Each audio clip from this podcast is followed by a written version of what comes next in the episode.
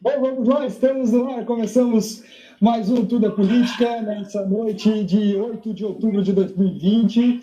Estamos iniciando aqui no NSC Total e também no podcast mais uma edição do nosso da nossa live sobre política. E aliás, muitos assuntos, hoje vamos falar de política nacional, de política estadual, vamos falar também sobre cinema é, vamos falar sobre cinema. Hoje Renato Igor vai trazer para a gente um filme, uma dica de filme ele vai trazer para a gente. Tem o trailer e tudo, em filme local. Isso aí incentiva o cinema local que Renato Igor vai trazer para a gente aqui daqui a pouquinho no nosso Tudo Política. Vamos lá, Dag, como é que está você? Tudo bem? Muitos, muito agitados nos nossos últimos dias. O que, você traz para a gente? O que você nos conta? Tudo bem? Oi, boa noite, Anderson, Piara, Renato. Bem, né? Foi uma semana mais tranquila, né, em comparação com as últimas que a gente teve aí. Essa semana tá surpreendentemente tranquila, só que a gente tem amanhã, né, ainda, e no, no, nas últimas semanas, a sexta-feira que tem sido agitada. Mas vamos ver, né? Por enquanto tá tudo ok. É, isso aí, por enquanto, hoje, hoje, hoje, por enquanto, na semana passada, na quinta, né? A gente saiu daqui saiu uma denúncia do, do, Ministério Público Federal na Operação foi logo depois, né? Então, não sei, nossos dias têm sido realmente muito complicados. E agora vamos lá com o Piara Bosco. Piara, tudo bem com você? Tudo certo? O que, nos conta? É, uma semana tranquila, porque a semana anterior que foi um absurdo, né? Uma semana de operação policial, de, de denúncia da IGF, a, a Deborra subindo e descendo da, da, do inferno astral dos políticos catarinenses, mas essa semana foi uma semana de, de decantação do cenário, a gente pode dizer assim. É, isso aí. Renato Igor, como está você? Tudo bem? Tudo certinho? O que, que você nos conta? Tudo bem. Boa noite, Anderson. Boa noite, o Piara, Dagmara também. Cara, acho que o grande assunto da semana, é, o assunto que está na boca das, das famílias, digamos assim, é a questão da volta às aulas, né? A gente teve posicionamentos essa semana de várias instituições importantes. Tivemos, eu entrevistei essa semana o, o coordenador do SIM, Sindicato dos Trabalhadores, diz que é contra as aulas agora, contra o retorno presencial, diz que não há segurança, que não há momento. Cinti, é, tivemos a FECAM hoje, né, Federação Catarinense de Municípios, achando que o ideal é voltar o ano que vem. Nós temos posicionamento do Estado dizendo da volta gradual, não é novidade, a partir do dia 19. E hoje, confesso até que, para minha surpresa, o posicionamento do Ministério Público Estadual. O posicionamento do Ministério Público Estadual foi exatamente aquilo que eu falei ontem, inclusive, acho que foi na, na CBN, no Bom Dia Santa Catarina, né, de que, ah, pelo andar da carruagem, a tendência, se a gente continuar assim, vai ser a volta das escolas privadas, e aí, com risco de greve e tal, de repente não ter volta nas escolas estaduais. E aí você aprofunda o fosso, o distanciamento né, entre escolas privadas e escolas públicas, o que é ruim. Então, em suma, né, o Ministério Público diz o seguinte: as crianças, os adolescentes têm direito à educação e eles defendem, de acordo com os protocolos sanitários, havendo toda a condição sanitária e tal, defendem a volta presencial. Monta aí, volta às aulas. Então vamos começar falando hoje. Primeiro vamos falar sobre Jair Bolsonaro, nosso presidente da República, que, olha, acabou com a corrupção, hein? Ele prometeu na campanha que ia acabar a corrupção. E acabou, acabou, acabou Lava Jato, não precisa, porque Lava Jato. Aliás, o Dagmar, Renato e, e o Biara, eu acho que eu estou pensando em seguir mais ou menos a mesma linha do presidente da República. Assim, não vou mais fazer exame de saúde porque não precisa, né? Eu estou bem e acho que né, para frente aí, para que fazer check-up, né? Não precisa. E aí, a imagem do presidente, ó, aí, do jeito dele, estilo de falar e tal, tá aí. E aí, o que, que vocês me dizem? Acabou a corrupção mesmo? Não precisa Lava Jato? Não precisa isso aí? Tá, tá tudo certo mesmo, pessoal? Ô Anderson, isso mostra né, que o presidente Jair Bolsonaro é um negacionista raiz, né? Ele é negacionista em tudo, não é só na pandemia, é impressionante, né? E essa questão da, da Lava Jato é curiosa porque o presidente Jair Bolsonaro ele foi eleito na esteira da Lava Jato, né? Não tem como dissociar a eleição do presidente Jair Bolsonaro das consequências da Lava Jato e de, de todos os esquemas de corrupção que foram descobertos, ah, também alguns vazamentos aí que depois acabaram sendo questionados, o timing e tudo mais, que pode ter tido influência uh, também aí na, na, na, questão eleitoral. Enfim, não há como dissociar Jair Bolsonaro da Lava Jato. E aí, mais uma vez, né, o, o nosso presidente que, que tem essa questão de, de ser é, um, um negacionista, como eu disse, em todos os aspectos, negando também essa, essa questão da corrupção. Não deixa de ser curioso, né? Eu acho, eu acho curioso, né? Eu acho duas coisas que a gente precisa dissociar, dissociar nessa questão. Primeiro, uh, a gente tem o poder executivo, o poder judiciário, o poder legislativo, e a gente tem órgãos de controle como o Ministério Público, como o Tribunal de Contas. A Lava Jato não é um poder, nem é um órgão permanente. A Lava Jato era uma investigação acerca da corrupção envolvendo Petrobras a partir lá da lavagem de dinheiro quando acontecia posto de gasolina lá de Curitiba. E como pegou a Petrobras, eh, ficou nessa espera aí, conseguiu descortinar ah, os, os, os, escombros da República, apareceu tudo de uma vez, só uma puxada de fio. Ok, a Lava Jato tem esse peso, tem essa importância. Agora, é, é, acreditar na Lava Jato como uma instituição permanente que precisa ser o tempo estar o tempo inteiro pairando sobre a República, isso é perigoso. Isso é perigoso a, a gente tem órgãos de controle, a gente tem Polícia Federal, a gente tem Ministério Público Federal, a gente tem diversas instâncias de controle para combater a corrupção. A segunda coisa que é importante é a, o oportunismo de Jair Bolsonaro. Por quê? Porque ele se elegeu com o discurso do Lava Jato, ele se elegeu uh, insuflando esse tipo de, de, de, de, investigação que, que, que vilaniza a política, que, vilaniza, que, que é uma questão que uh, potencializa a questão da, da, da criminalização da política também. Uh, tem muita coisa certa, mas tem muito exagero ali. E ele, no momento que ele rompe com o Sérgio Moro, ele, na época eu escrevi que ele rompia com o partido do Lava Jato.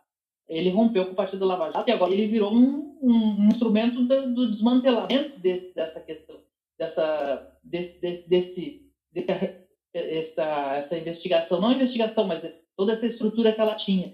E aí, aí fica um sinal contrário para o eleitor, como disse a Dagmara. O eleitor, o ninguém elegeu o, o, o Jair Bolsonaro pensando em enfraquecer as estruturas. E aí tu veio o quê?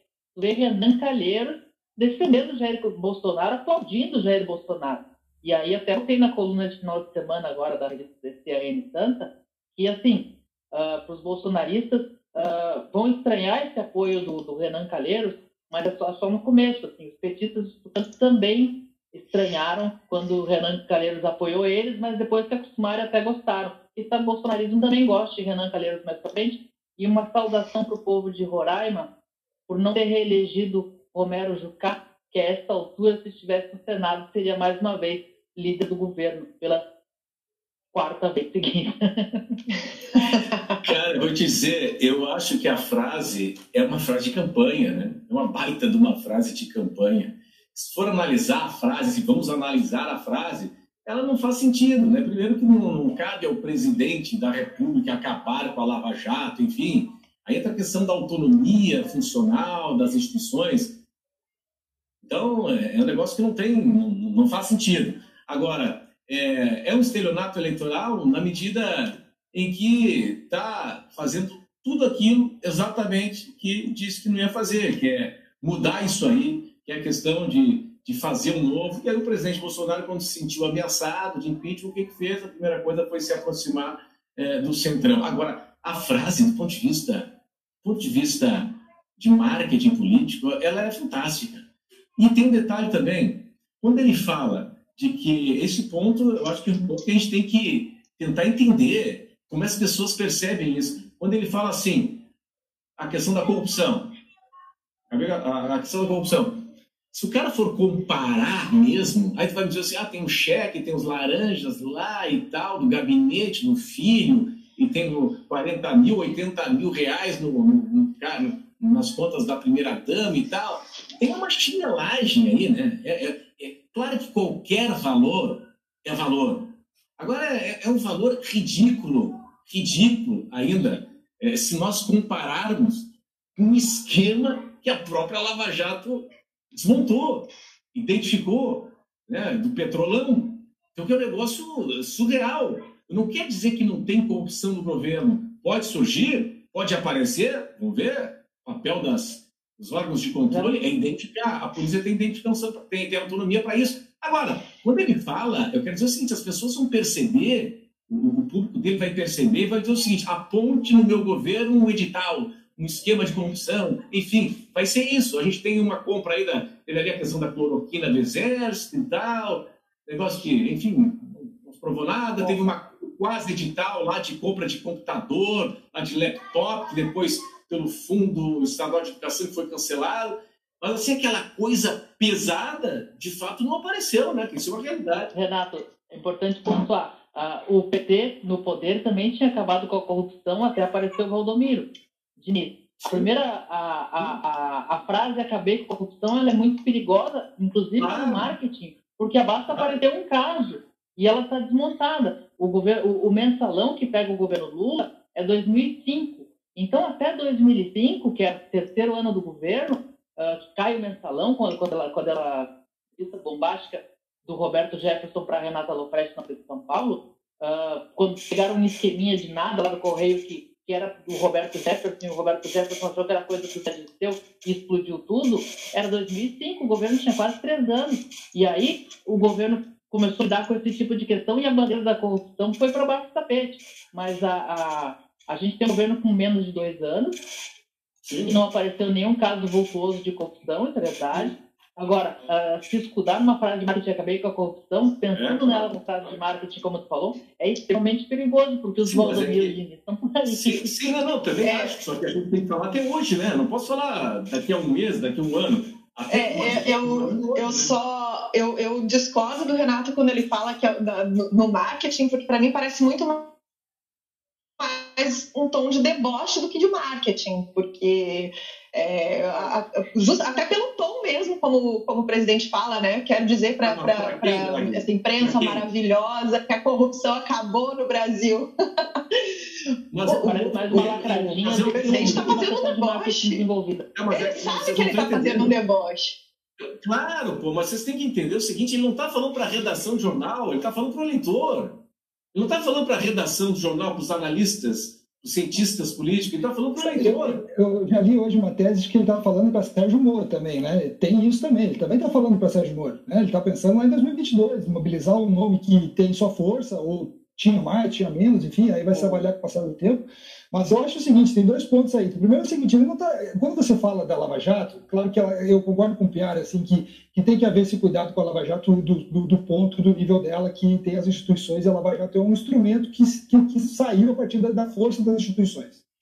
Agora, quando você fala, não, vou acabar com a Lava Jato, tem a força do que é o combate à corrupção, porque Lava Jato é um sinônimo hoje de combate à corrupção no Brasil. Se tornou para muita gente. Então, quando você diz eu vou acabar, eu acabei com a Lava Jato, você também ao mesmo tempo está dizendo o seguinte: olha, eu tirei a Lava Jato porque não tem corrupção. Então, ele alia uma coisa com a outra. Agora, você diz o seguinte: não tem corrupção, parece um presidente que não está muito interessado em achar corrupção se tiver. Porque pode não depender do presidente, pode ser um ministro, pode ser um assessor, pode ser, enfim, seja lá quem for, pode não ser o presidente o responsável pela corrupção em si, direta ou indiretamente. Agora, pode ser internamente lá dentro do governo alguém que fez uma falcatrua e ele não quer descobrir. Será que é isso mesmo? Então me parece que é muito mais uma frase. Eu concordo que tem um pouco de deboche aí, mas tem também um, enfrentamento a Sérgio Moro, tem, enfrentamento, tem, tem uma desvinculação daquele discurso dele de corrupção e uma aproximação com alguns nomes aí que os bolsonaristas não gostam e até ele tá, as pessoas bolsonaristas estão enxergando. Esse é Jair Bolsonaro. Jair Bolsonaro, que, que, que pintou lá na campanha, era um. Agora ele está se aproximando de pessoas que os bolsonaristas não gostam. Dá para ver isso, inclusive. Eu acho a, a frase a, a, frase do fim da corrupção ela vai ela vai para o anedotário, ela vai para a questão jocosa, deboche, marketing ou não. A frase eu acabei com a Lava Jato é uma frase que pode perseguir Jair Bolsonaro mais à frente, inclusive junto aos seus apoiadores. É uma frase perigosa. Me parece fruto de marketing, me parece fruto daquele, do estilo de improviso de Jair Bolsonaro. Uma frase muito perigosa, uma frase, uma frase daquelas, aquelas frases que perseguem como o Fernando Henrique com os aposentados vagabundos, aquela questão, as frases que tira de contexto, mas é uma frase que te gruda. E Bolsonaro tem uma frase que pode persegui-lo pelo resto do seu mandato.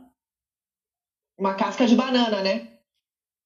Exatamente. Atravessou a rua para pisar na casca de banana que estava na outra é.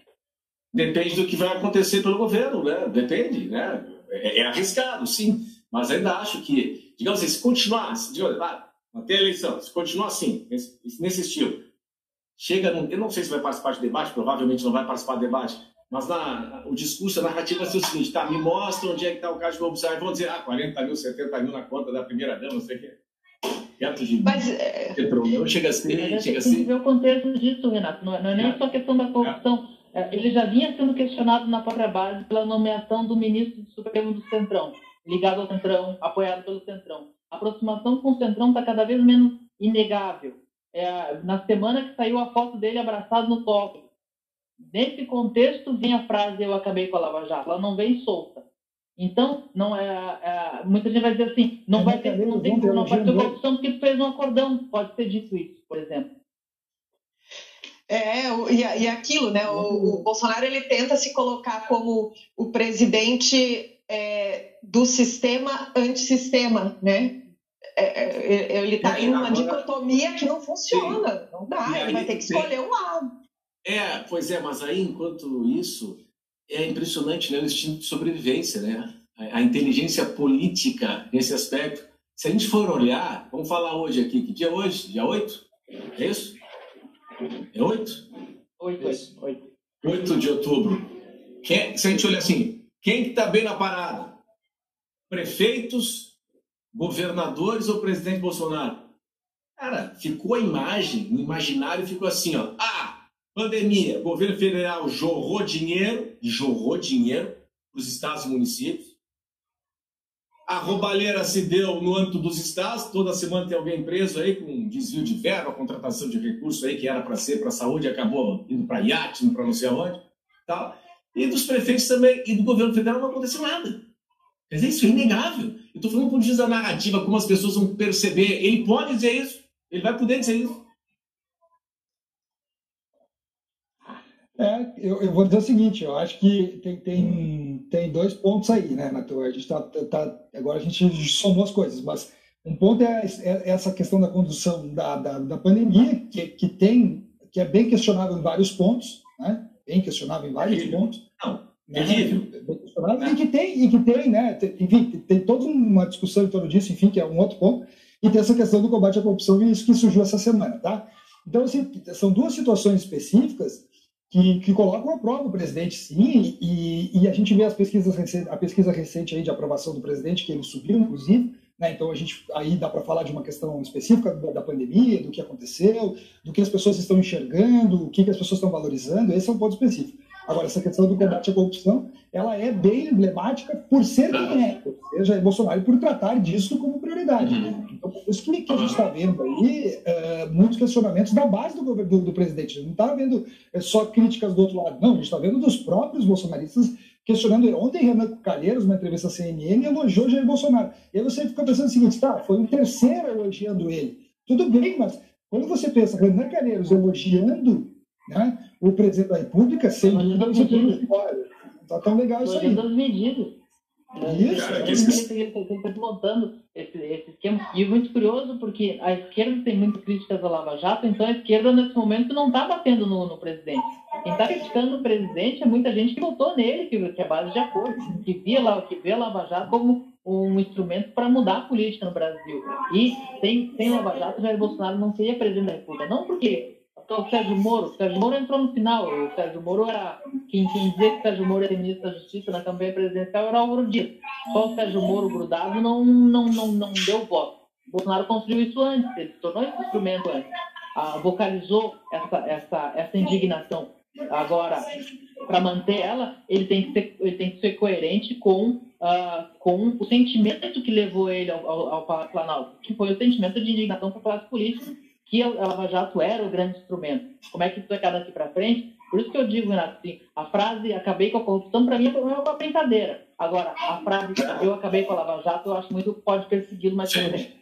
Sim, sim. Eu E se, e se acho- acontecer algo grave também, né, Dagmar? Eu digo, se acontecer algo grave de corrupção nesse governo, aí de fato a coisa fica, fica bastante pesada, né? Agora, ô, Dagmar, é impressionante também a questão de, de construção de narrativa. porque, é, é, se a gente pegar os editoriais e tal, a culpa das 140 mil mortes no Brasil do Bolsonaro.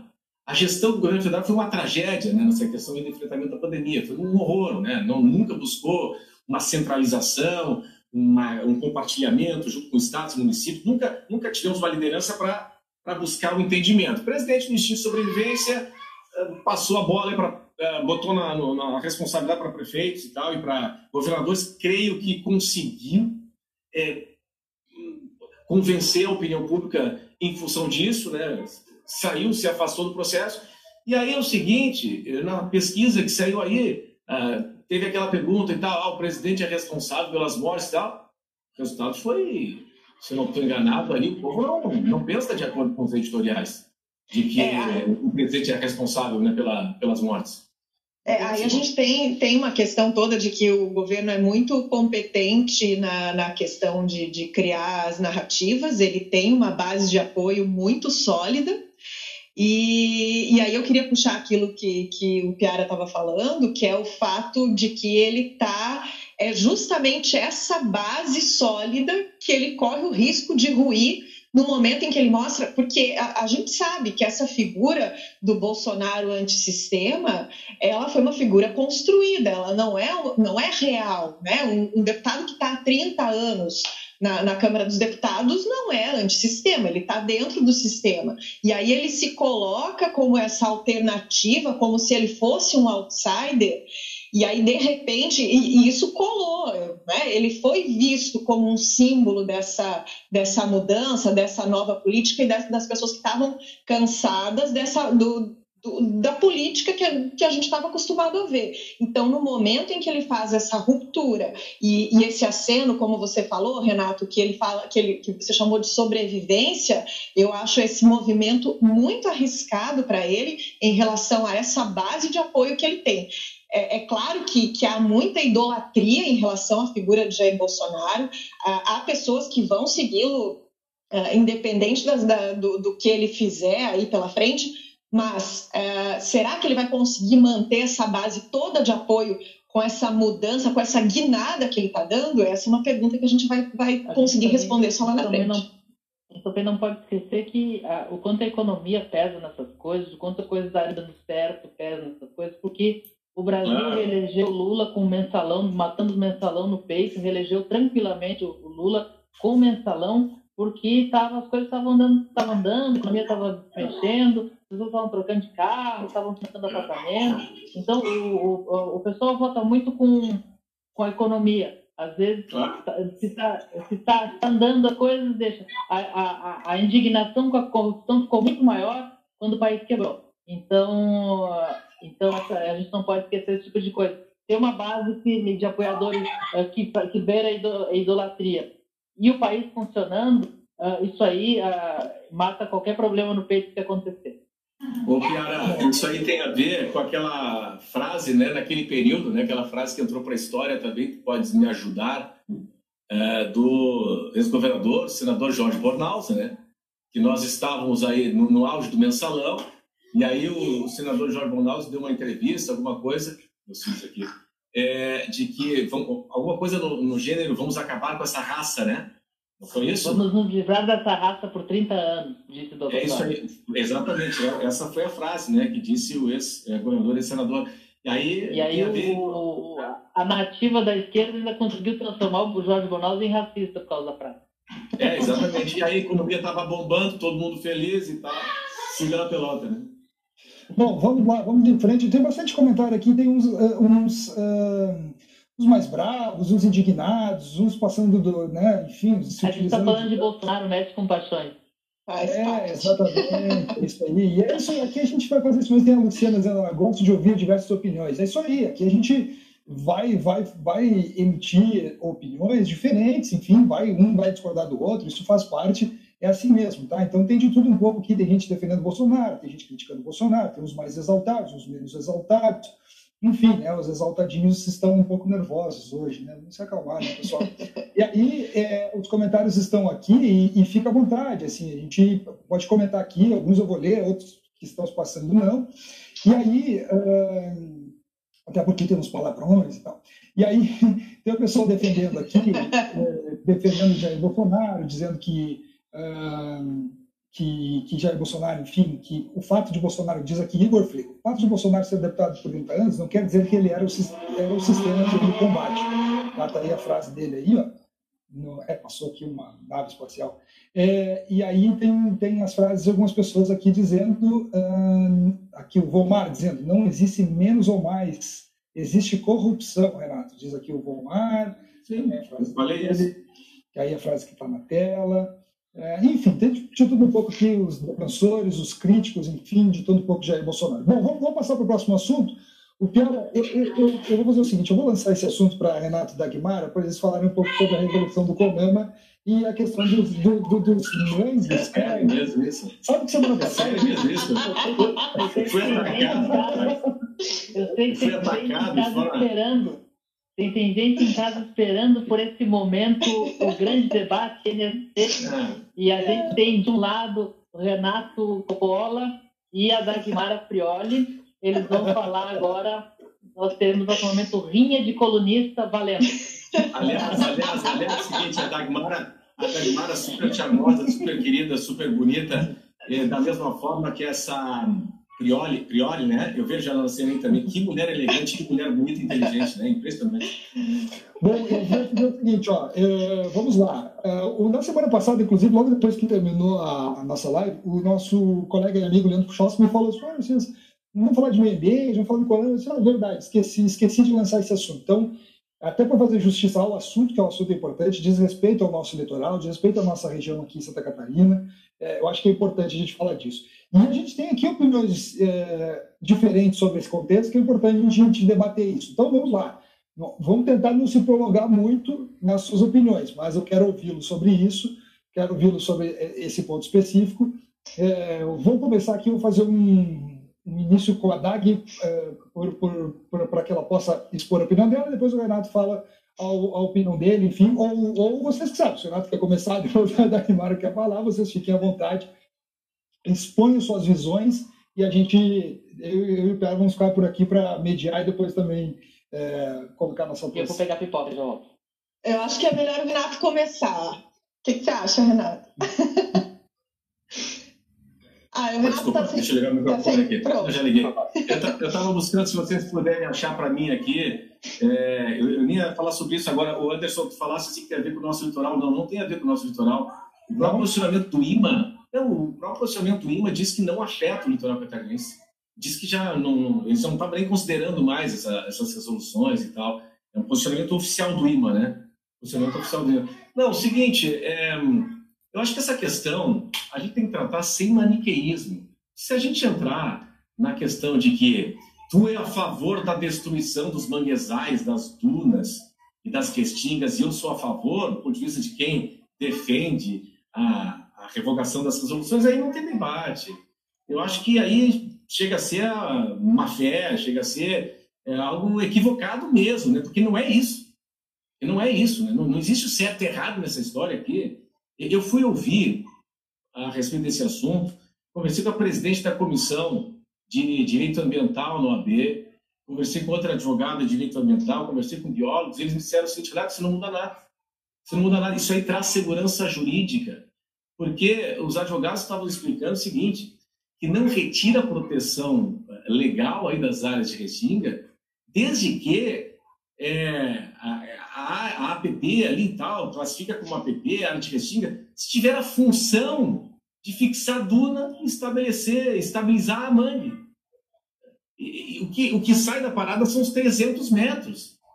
É isso que sai da parada, os 300 metros. Então é o seguinte, mas se tiver a função, vai lá o biólogo, vai lá a perícia, a perícia vai lá dizer assim, não, mas aqui não dá. Aqui é, tem a função do, da estabilização do mangue, aqui tem a questão é, de, de fixadura, então não muda nada. E tem outra história, a, a, questão dos 300 metros, se você levar isso em consideração, derruba metade da cidade. Derruba, o centro da cidade vai todo embora. Enfim, então, é, não é uma questão ideológica essa. Essa é uma questão técnica, jurídica. Para mim é só isso. É, eu concordo com o Renato que é uma questão técnica e jurídica, mas as minhas fontes discordam das tuas. é... Não, e, aí eu vou, vou, vou, explicar por quê. Essa questão dos 300 metros, e além da questão dos 300 metros, a gente tem as dunas móveis, que são muito comuns em Florianópolis, por exemplo. São Francisco do Sul tem muitas dunas móveis. É que, que, saem da proteção, saem do guarda-chuva da proteção. A gente tem hoje um código florestal, que é de 2012, que coloca lá que a área de restinga, que é como o Renato falou, a área de restinga que, que protege, que segura dunas, que, que protege mangues, é, é a área de preservação, ok, está protegido pela lei. Mas a resolução do CONAMA, ela a, tornava ela mais abrangente e aí o que que os procuradores e promotores do Ministério Público Estadual e Federal que eu ouvi dizem o seguinte, que ela servia como salvaguarda essa resolução uh, para situações em que havia uma, uma, uma insistência, né, uma tentativa de, de, de, às vezes, construir locais uh, de, de, preservação, e aí você tinha ali a salvaguarda dessa, dessa resolução que dizia que não, 300 metros, dunas móveis, enfim. Então, não dá para a gente dizer que não reduz a proteção, porque reduz sim a, a, o Código Florestal e a, a lei né, que protege a, Mata Atlântica, ela não, não é tão abrangente quanto a, resolução do CONAMA. E aí o risco que a gente tem é esse, porque embora o IMA, né, o Instituto do Meio Ambiente, tenha dito que aqui vai continuar licenciando da mesma maneira como continuava e tal, nem todo licenciamento passa pelo IMA. A gente está falando de, de área de, de praia, né? Dependendo do entendimento, é área da União, tem ou não influência de água da, de, de maré, né? Se tiver influência de maré, já é o ente federal que, que faz, é o órgão ambiental federal e não estadual. Então há muita discussão aí e a grande preocupação do Ministério Público é abrir brechas para que isso seja judicializado, porque a partir do momento em que é judicializado, aí vai da cabeça do juiz. É, e, e, aí tudo pode acontecer. Então, inclusive, a, a procuradora a Ana Lúcia Hartmann, do Ministério Público Federal aqui de Santa Catarina, ela diz o seguinte, que, que nessa guerra aí algumas batalhas já se sabe que podem ser perdidas. Né? Nem tudo vai se conseguir é, é, resguardar. E aí a gente tem um exemplo por exemplo, né, vou trazer um de perto de mim aqui. A gente tem aqui em Balneário Camboriú a Praia de Taquarinhas, que é uma das últimas intocadas aqui do estado. Ali faz diferença esses 300 metros de restinga, porque a gente tem uma praia ainda inteira, sem, sem ocupação nenhuma. Então, essa é a grande diferença. A DAG não faz, DAG. Eu quero te dizer o seguinte: é, se você falou de dunas, se tem ali é, restinga e tem a função de, de, de fixar aquelas dunas e tal, não pode. Não, aí não tem a questão dos 300 Mas nem toda duna é fixa, Renato. A gente está falando, estou dizendo, falando de duna móvel. Duna móvel não é duna fixa. Duna móvel é aquela que, que se move ao sabor do vento. E essas é, não, estão, não estão incluídas no nosso código florestal. É, eu tenho uma, eu separei duas imagens aqui, né? Eu fui ver depois no dia seguinte saiu uh, uma reportagem da Sônia Bride no Fantástico, né, citou um empreendimento. Primeiro, eu queria dizer o seguinte: citou o empreendimento da Rantei. Eu não conheço o dono da Rantei, não sei quem é, nunca falei com ele, mas eu fui atrás da informação. Bota outra foto, por favor. Isso aqui é lá na Praia do Santinho, tá? Não tá. Aí a reportagem dizia o seguinte: com todo respeito, nossa colega e tal, enfim, já li o livro dela lá, uai, maravilhosa. Então tá. Seguinte, isso aqui era a área, tá vendo ali que tem aquela rota lá embaixo? Isso aqui é a Praia do Santinho, tá? Uhum. Aí é que foi o empreendimento. É um negócio ali e tal. Tá? É, era até um estacionamento ali embaixo, logo embaixo, era um descampado e tal, né? Então, repara bem a beira da praia. A gente está falando de é, evitar erosões, ressacas e não sei o que e tal. Então, tá. Isso aí era a situação antes do empreendimento, tá? Antes do empreendimento. Essa, reparem a beira da praia. Tá, beira da praia, tá bom? Agora bota outra foto ali. Olha só. Aí. Olha aqui, cara. Isso aqui, isso aqui agora, isso aqui é hoje, tá? Isso aqui é hoje, a recuperação ambiental. Então, eu estava falando lá no IMA sobre isso, e eles me citaram o seguinte, Renato, olha como uma coisa é maluca, né? É, o cara, para empreender no Brasil, o cara, o cara é louco, cara. Se eu, sou, se eu tenho muita grana, eu vendo e tudo vou para Miami. Cara, é o seguinte, é, esse empreendimento aqui, me informaram lá no IMA, tá? Eles pegaram o licenciamento ambiental, autorizações, tudo certo, tudo certo. Aí vem a resolução do programa depois do licenciamento. Depois do licenciamento. Aí depois você vai condenação, recuperação ambiental. Cara, então esse é o Brasil. Depois que saiu o licenciamento, vale a partir, vale a partir dos próximos licenciamentos, né? Então já tinham feito licenciamento, autorização. E aí depois questiona, mas depois do licenciamento não tem que questionar, né? Depois, se a resolução veio depois, então são coisas assim que, que para mim não faz sentido. De novo, bota a foto, lá, a, a rótula, a rótula lá embaixo, a rotunda, como dizem os portugueses, a Dag tem um filho lá em Portugal, a rotunda, a rotunda, lá na beira do Santinho. Olha só, olha como é que era antes do empreendimento. Agora bota de novo, bota de novo como é que é hoje. Aí, ó, aí o risco. Cara, tem uma briga contra o capital. Eu não entendi, Renato, não estou entendendo. Olha, olha, aí, tá, tá desmatado? Tá a duna ali, babau? Eu, eu, não entendi o que não. você está querendo mostrar. Não, estou querendo dizer onde é que tem a vegetação hoje. Olha a vegetação que tem hoje e olha como é que era antes. Não, é só tu olhar ali, olha a rótula. Ali, ah, tem um, à, à esquerda, ali entre, entre as duas vegetações, você tem ali uma situação de muito menos né, vegetação do que hoje. Isso aí é recuperação ambiental que foi feito, é até um ajustamento, a corda, aquelas coisas todas. Não, isso aí, isso, a foto mostra tudo, né? Isso aqui Renato, é, mas, mas tem uma coisa que eu, que, eu, que eu queria dizer que eu acho que é, que é importante a gente falar, até para a gente não se estender muito nesse assunto, assim, mas é que eu acho que é importante pontuar. Primeiro que não é tão. Isso aí já. Se fosse eu ia para Miami, isso aí é papo de empreendedor. Não é tão simples assim empreender em outro país. Na Europa é muito mais difícil do que no Brasil, ambientalmente, é, inclusive. É. é. sim, é não, muito não, mais não, difícil. É, é. história, tem a questão. Não, peraí, peraí, deixa eu falar agora.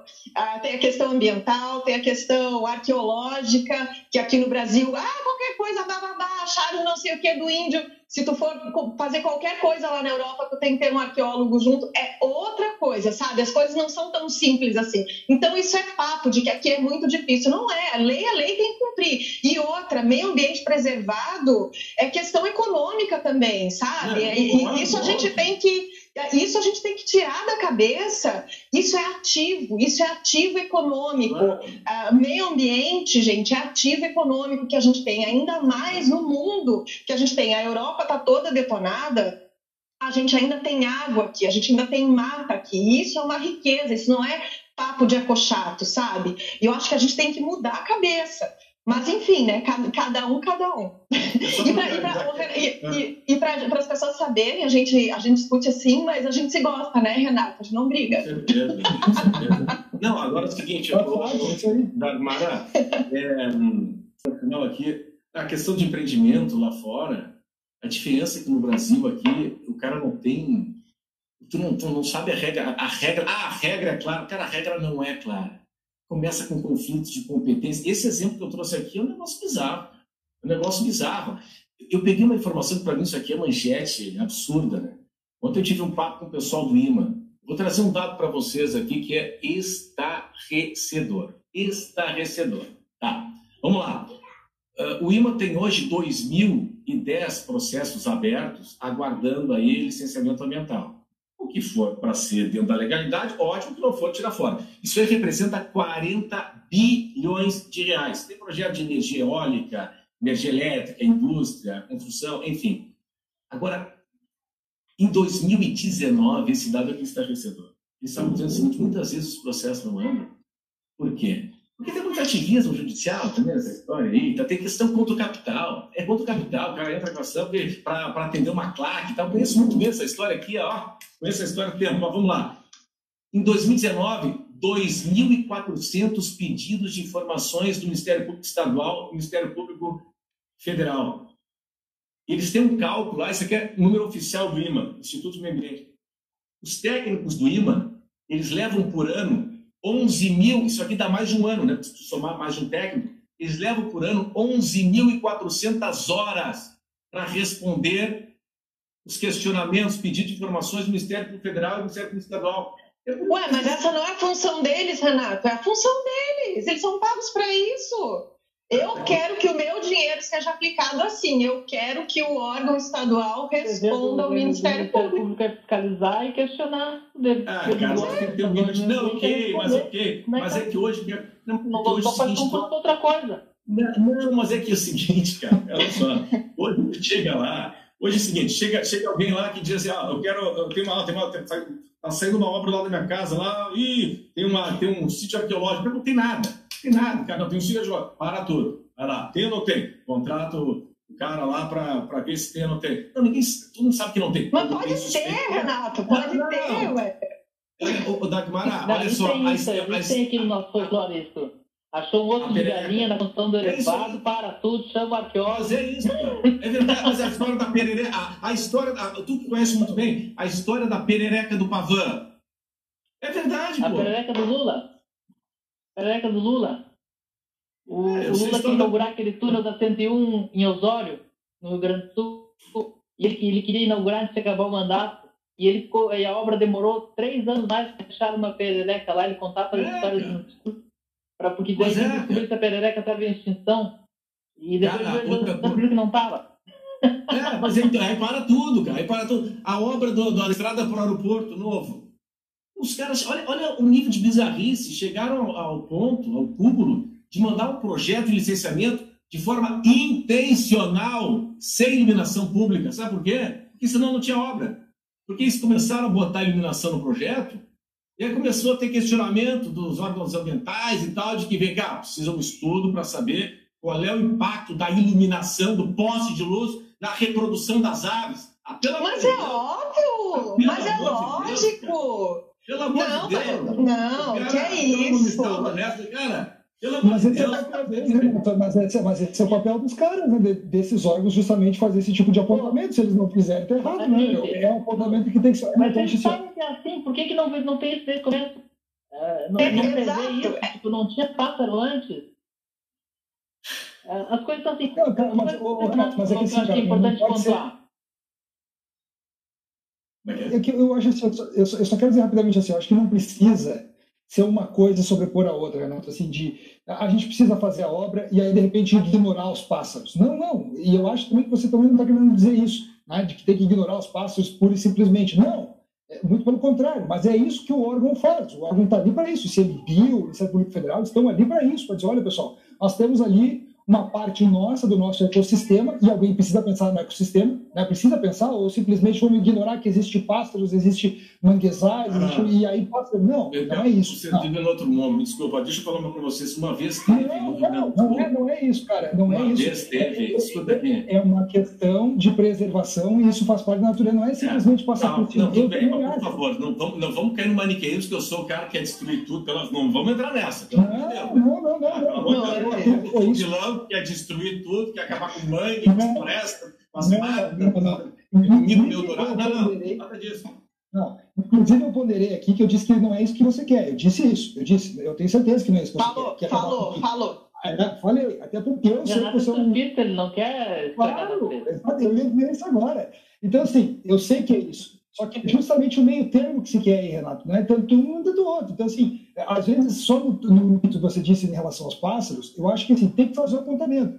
Agora, eu concordo, lá discutir, olha, vamos achar uma alternativa no meio caminho aí, vamos botar a iluminação, mas vamos preservar os pássaros e encontra o meio caminho. Não é um ou outro, entende? Nós não precisamos, não precisamos escolher um que, às outro. Vezes, o pedido, tem duas questões. Às vezes, os pedidos de informações é uma estratégia para a coisa não acontecer. Já tem a decisão, nós somos contra. Aí tu começa a mandar pedido de informação de tudo, essa pedra aqui, não sei o que, o passarinho, não sei o que, não termina nunca. Outra coisa, Anderson, nós chegamos um tempo, deve fazer uns 10 anos isso, o Réveillon, lá nas praias do Rio Grande do Sul, uma vez ele foi cancelado o show de fogos na beira da praia, sabe por quê?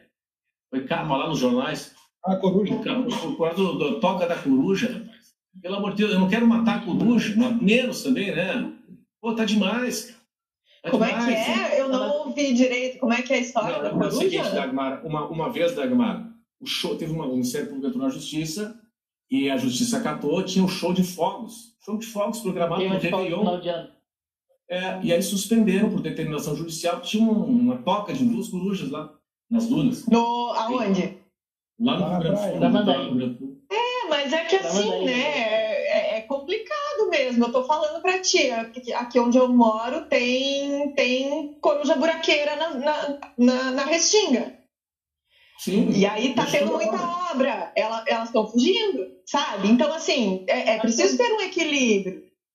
Sim. Tem uma coisa que não é só ambiental, que é do país, é do Brasil, que é uma coisa que o Renato estava falando de, de nunca ser claras as coisas nada é claro. Não é só na questão ambiental. A, no, a, nossa forma de montar o Estado e a fiscalização das coisas, ela foca muito no pré, no, no antes, na, na documentação é, prévia e muito pouco na, na realização efetiva das coisas que estão acontecendo. Então, o empreendedor ele tem que juntar um monte de documento antes, e, e, porque a gente não acredita na palavra dele, e depois ele junta todas as coisas antes e depois não fiscalizado. Então, e aí, e aí depois, quando a fiscalização chega, já está esquisito. Mas tudo no Brasil é, é difícil. A nossa legislação de, de tributária, a gente tem um imposto ICMS que é, que é, um, que é um imposto simples, tipo, ah, é sobre consumo, tu compra um negócio aqui, 20% é imposto. Aí a gente tem aqui um grande especialista no Brasil em ICMS, é um catarinense, o, o, o secretário Bigorges, ele tem um livro, o, o ABC do ICMS. O livro é um cubo. O livro é um cubo, era para ter um imposto simples. E um imposto extremamente complexo, cada estado tem uma lei que, a, a, ponto de quando, de quando no governo Moreira anunciaram uma redução do imposto para a indústria, isso resultou em aumento de arrecadação, ou seja, em aumento de preço porque as coisas não são feitas para serem simples. Em todas as áreas ambiental, tributária, etc., tem os advogados que são especialistas nisso e que sabem os caminhos e que sabem como fazer, porque a gente é um país feito de quem é que sabe o caminho mais justo para chegar, porque todos os caminhos são longos. E a gente tem que ter uma revisão geral de Brasil, que envolve ambiental, que envolve tributário, que envolve todas as áreas. É, eu Isso eu concordo, concordo plenamente. É verdade, eu também concordo. E eu tenho um ponto aí, Renato, que eu acho que é o seguinte aí, cara. É, nesse, nessa relação, o problema é que um enxerga o outro como inimigo. Por isso que não tem equilíbrio, entende? Então, assim, o empreendedor enxerga o meio ambiente como inimigo porque pensa assim, ah, eu não posso lá porque tem restrição ambiental. E, o, e, o, e, a pessoa do meio ambiente, os, os ambientalistas, enfim, seja lá quem for o representante do meio ambiente, enxerga o empreendedor como inimigo. Ele quer vir aqui, ele quer construir, quer desmatar, e, tal, e aí fica esse né? Aí liga um pouco Por isso que eu te disse, Renato, tu, eu sei que tu essa, essa tese sem querer o mar do meio ambiente, da, da, da, área e tal. Mas é porque se, cria, se criou um clima de, de, de enfrentamento que eu, penso, eu, eu, eu realmente concordo com a Daniela no ponto de que, de que um local onde tem a, a mata preservada, o um local preservado, atrai o investimento. A pessoa quer morar ali, a pessoa quer morar naquele local. E o empreendedor sabe disso também. O empreendedor sabe desse investimento que ele vai fazer ali, que quanto mais perto de um local preservado, ele vai ter mais lucro. Só que não pode haver esse confronto de ideias, de, de um, é, um, um é inimigo do outro. Não pode ter maniqueísmo. Porque é o seguinte, Anderson a questão da sustentabilidade, que é um termo foi criado, acho pelo francês, né? É, a questão da sustentabilidade ambiental, ela tem um tripé e tem que ter um equilíbrio nesse tripé. Qual é o tripé? Sustentabilidade ecológica, ambiente, a sustentabilidade é, social, são as pessoas, e econômica, que é a grana. Então tem que ter um equilíbrio sobre isso. Eu botei uma postagem na rede social essa semana de Alicante, na Espanha, cidadezinha lá de, da Espanha e tal, tem 350 mil habitantes. Aterro, fizeram aterro, água absolutamente cristalina, cassino na beira da praia, enfim, ali no aterro, hotel, marina, tudo junto, cara. Vai, vai tentar fazer um negócio desse aqui, para tu ver. Ah, nós não queremos. Ah, isso me faz. Eu tenho que contar uma historinha boa para vocês aqui, rapidamente. Aqui. Oh, seja rápido, eu, seja rápido, não, não rápido, rápido. Vai, vai. Não, rápido, rápido, rápido, rápido. Eu tinha escrever um livro só de, só de histórias de viagens. Essa história é maravilhosa. Vai, rapidamente, vai. história maravilhosa, é rápido. Eu entrevistei alguém, Luiz Henrique Esperto, né? Luiz Henrique convidou a líder do governo, Ideli Salvati, para viajar para Dubai. Viagem oficial. Eu fui pela RBS época. E aí era aquela história, né, de trazer o WTTC, maior congresso mundial de turismo para Santa Catarina. E depois teve um estudo tal do WTTC altamente técnico. Tá bem. Vamos lá. O hotel que nós ficamos, hotel seis estrelas. Não, é, é isso aí. Seis estrelas, negócio inacreditável. Tá bom. Vou lá. Preparando a edição do final de semana e tal, vou entrevistar ali, depois vendo que o assunto ali era a aproximação do PT, Edemir, com Luiz Henrique e tal, né? Aí tô lá na beira da piscina, de roupa, né? Beira da piscina, porque eles estavam aí tomando um whiskyzinho e tal. Eu tava trabalhando, não tava de calção, não tava trabalhando. Tá bem? Fui lá entrevistar, vou entrevistar a senadora Ideli Salvati. Na beira da piscina, ela vestida com, com roupa normal também, não, não com roupa de banho, não com traje de banho. E aí, perguntando né, sobre essa aproximação e tal, do Henrique com Denis Salvati, e o perfil. Aí chega a grande pergunta: senador Denis Salvati, se a senhora estiver acompanhando aqui, um beijo para a senhora.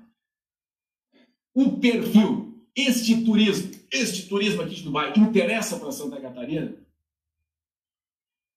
A senadora me respondeu o seguinte: na beira da piscina de um hotel seis estrelas. Este modelo não interessa para Santa Catarina. Nós queremos o turismo social. Eu vou dizer o que para vocês? Hein? O que, que se diz uma hora dessa? Turismo social. Para os outros, né? Para mim, seis estrelas. Bom, vamos lá. Ô, ô Dag, tu quer fazer um complemento aí de, um, de, de, de 30 segundos para fechar aí o assunto? E aí eu vou para frente, tá? Eu vou seguir. Não, vamos, vamos lá, vamos lá. Não, tranquilo, acho que a gente já discutiu bastante o, o Conama, vamos, vamos para frente. Tá.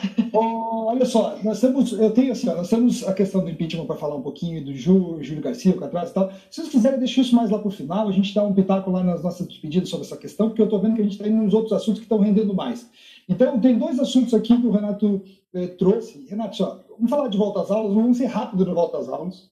Três minutinhos de volta às aulas, porque a gente já falou disso aqui também. E depois vamos finalizar, vamos falar dos filmes, que esse sim é um assunto que interessa bastante aí, porque tem uma história interessante aí. Aí, se quiser dar um pitaquinho de volta às aulas, eu publiquei agora há pouco também que aqui em Floripa foi feita a reunião agora. As escolas vão ter autonomia para decidir sobre a volta às aulas. Então, cada escola, independente se é particular ou pública, vai decidir, vai fazer sua reunião, faz o seu protocolo, faz o seu plano de contingência, encaminha para o secretário municipal e seu grupo estratégico, e eles dão um referendo lá se está dentro do que o Estado já está prevendo. Enfim, cada escola vai decidir, mas é cada escola ouvindo pais, professores, alunos, enfim, todo, toda a comunidade escolar. E aí, aqui no Estado, então, a previsão é que semana que vem, dia 13, a gente tem a liberação para a volta às aulas. E aí começa a mobilização mesmo em si. Renato, quer destacar alguma coisa? Enfim, acho que dois, três minutinhos para a gente falar disso. Não, bem rapidamente aqui, bem rapidamente. Semana passada você me perguntou, Renato, tá, os teus filhos, tu te sentes confortável para a volta às aulas? Eu respondi o seguinte, eu tenho um, uma filha de 11 e um filho de 4. O de 4 eu não me sinto confortável, até nem sei se a minha mulher mudou de opinião. Assim eu me sinto confortável para o de 4 voltar. A de 11, plenamente, plenamente, porque já é responsável e sabe, mais ou menos, já é responsável e sabe é, se, se comportar, vai saber seguir os protocolos e tal. Agora, a minha preocupação nisso tudo, isso aqui que é, é o seguinte: primeiro, a questão da liberdade, né? As pessoas que não estão confortáveis vão ter o direito, é, pelo menos assim esperam, né? vão ter o direito de. Eu, eu não estou eu não tô confortável para levar o meu filho e nem para trabalhar na escola. Eu já estou falando aqui no âmbito das escolas é, públicas. Eu achei algo muito interessante isso que o secretário Natalino Júnior falou hoje de manhã no Bom Dia Santa Catarina. Ele disse o seguinte: olha, professor que está em grupo de risco, é evidente que ele vai ser preservado. Mas aquele que não está em grupo de risco e que não se sentir confortável, se ele não quiser voltar, ele não volta. Aí nós vamos contratar a sentença. Poxa, eu sei, achei isso justo, achei isso é, correto, né? O problema é se todo mundo todos não se sentirem confortáveis, aí não tem jeito. Mas, enfim, achei, achei correto, achei honesto. E a liberdade dos pais, né? Da mesma forma, ele disse, olha, os, os pais que não estão seguros os filhos voltarem para reforço escolar e tal, que é o caso, a verdade é bom que se diga, né? Reforço daqueles que tiveram dificuldade de aprendizado e, e aqueles que não tiveram acesso à tecnologia e tal, aquela coisa toda. É, então, é o seguinte, aqueles que não tiverem é, é confortáveis vão ter a opção de continuar em casa. Então, me parece que está se construindo aí um modelo se dê a liberdade, a opção para as pessoas escolherem de acordo com as suas convicções. Eu, o único ponto só, Renato, que eu discordo um pouco de ti, é, é a questão das comparações. Assim, eu acho que não, não, não é muito correto a gente comparar, na minha opinião, é, setores, inclusive escolas, aulas com, por exemplo, bares, restaurantes, shoppings, enfim. Eu já vi esse discurso em alguns lugares e acho que não, não acho que seja muito essa, porque é uma complexidade aí na questão das aulas que é muito maior do que os outros setores. Inclusive acho que todos os setores são diferentes uns dos outros, assim. Cada um tem a sua complexidade, tem o seu giro, o seu formato. E eu acho que as escolas são a mesma coisa. Esse é um dos pontos que eu, esse é o ponto que eu, que eu, que eu discordo nessa questão.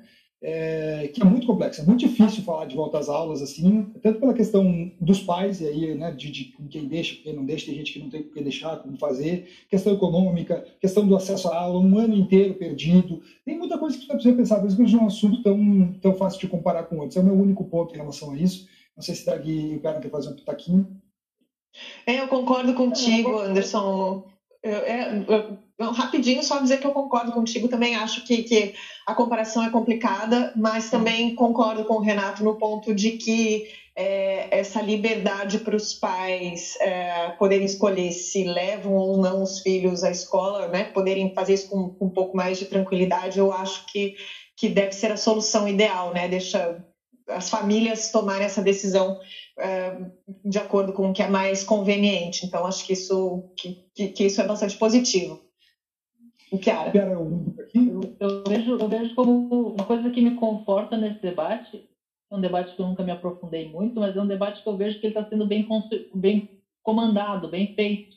Eu, assim, as posições são menos incidentes nesse tema do que em outras áreas de, de, de, abertura, e isso, isso mostra a importância que tem e a responsabilidade como está sendo tocado, tanto por parte do governo quanto por parte das demandas muito justas. As escolas particulares têm, têm muitas dificuldades de, de sobrevivência, a escola pública tem outro nível de, de, de, de, preocupação, outras questões. A ideia de que a gente não pode simplesmente trazer de volta o particular e deixar o, o público fora, é, isso, isso, isso também não é republicano, digamos assim, mas eu acho que a gente está conseguindo chegar num, num, num termo interessante, a, a, a, própria manifestação do Ministério Público. Então, eu estou eu tô olhando de fora, uh, não tenho filhos para botar no colégio, mas eu estou achando relevante essa, essa responsabilidade como um assunto sendo tocado.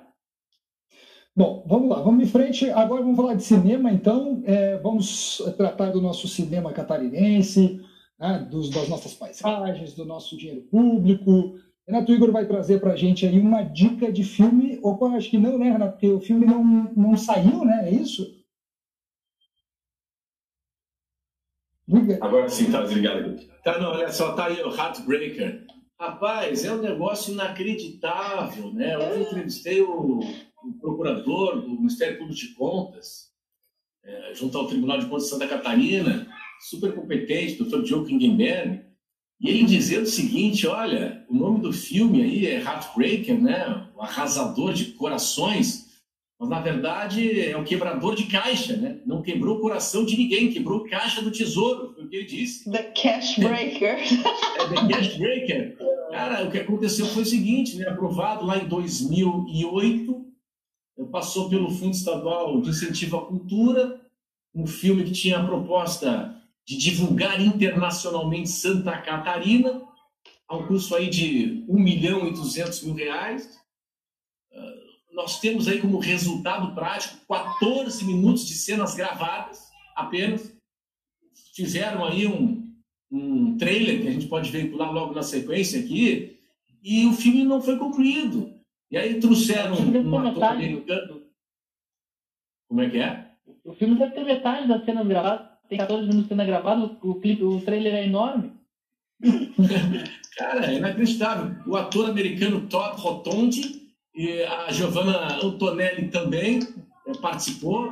É, filmaram aqui em Floripa, filmaram aqui na, na Alameda Casa Rosa, né? O Fábio Queiroz estava me ouvindo hoje, que é, é, é superintendente polícia de Florianópolis, estava me ouvindo hoje na Rádio Segredo Diário, mandou mensagem para mim, pois é, filmaram até inclusive aqui na, na Casa Rosa, na Alameda Casa Rosa, aqui na, no acesso para a Lagoa da Conceição. E aí o seguinte, o mais surpreendente disso tudo, gente, é, é, é o posicionamento do Tribunal de Contas de Santa Catarina. O posicionamento do Tribunal de Contas de Santa Catarina foi o seguinte: o TCE não determinou que os responsáveis devolvam o dinheiro. O TCE determinou o seguinte: olha, vocês não podem mais participar de edital. Só vão poder participar de edital se devolverem a grana. Pô, que punição é essa? Ah, isso aí é, é muito estranho. uma coisa que eu queria, eu queria muito ressaltar, deixar muito claro. Essa gente é picareta pra cacete.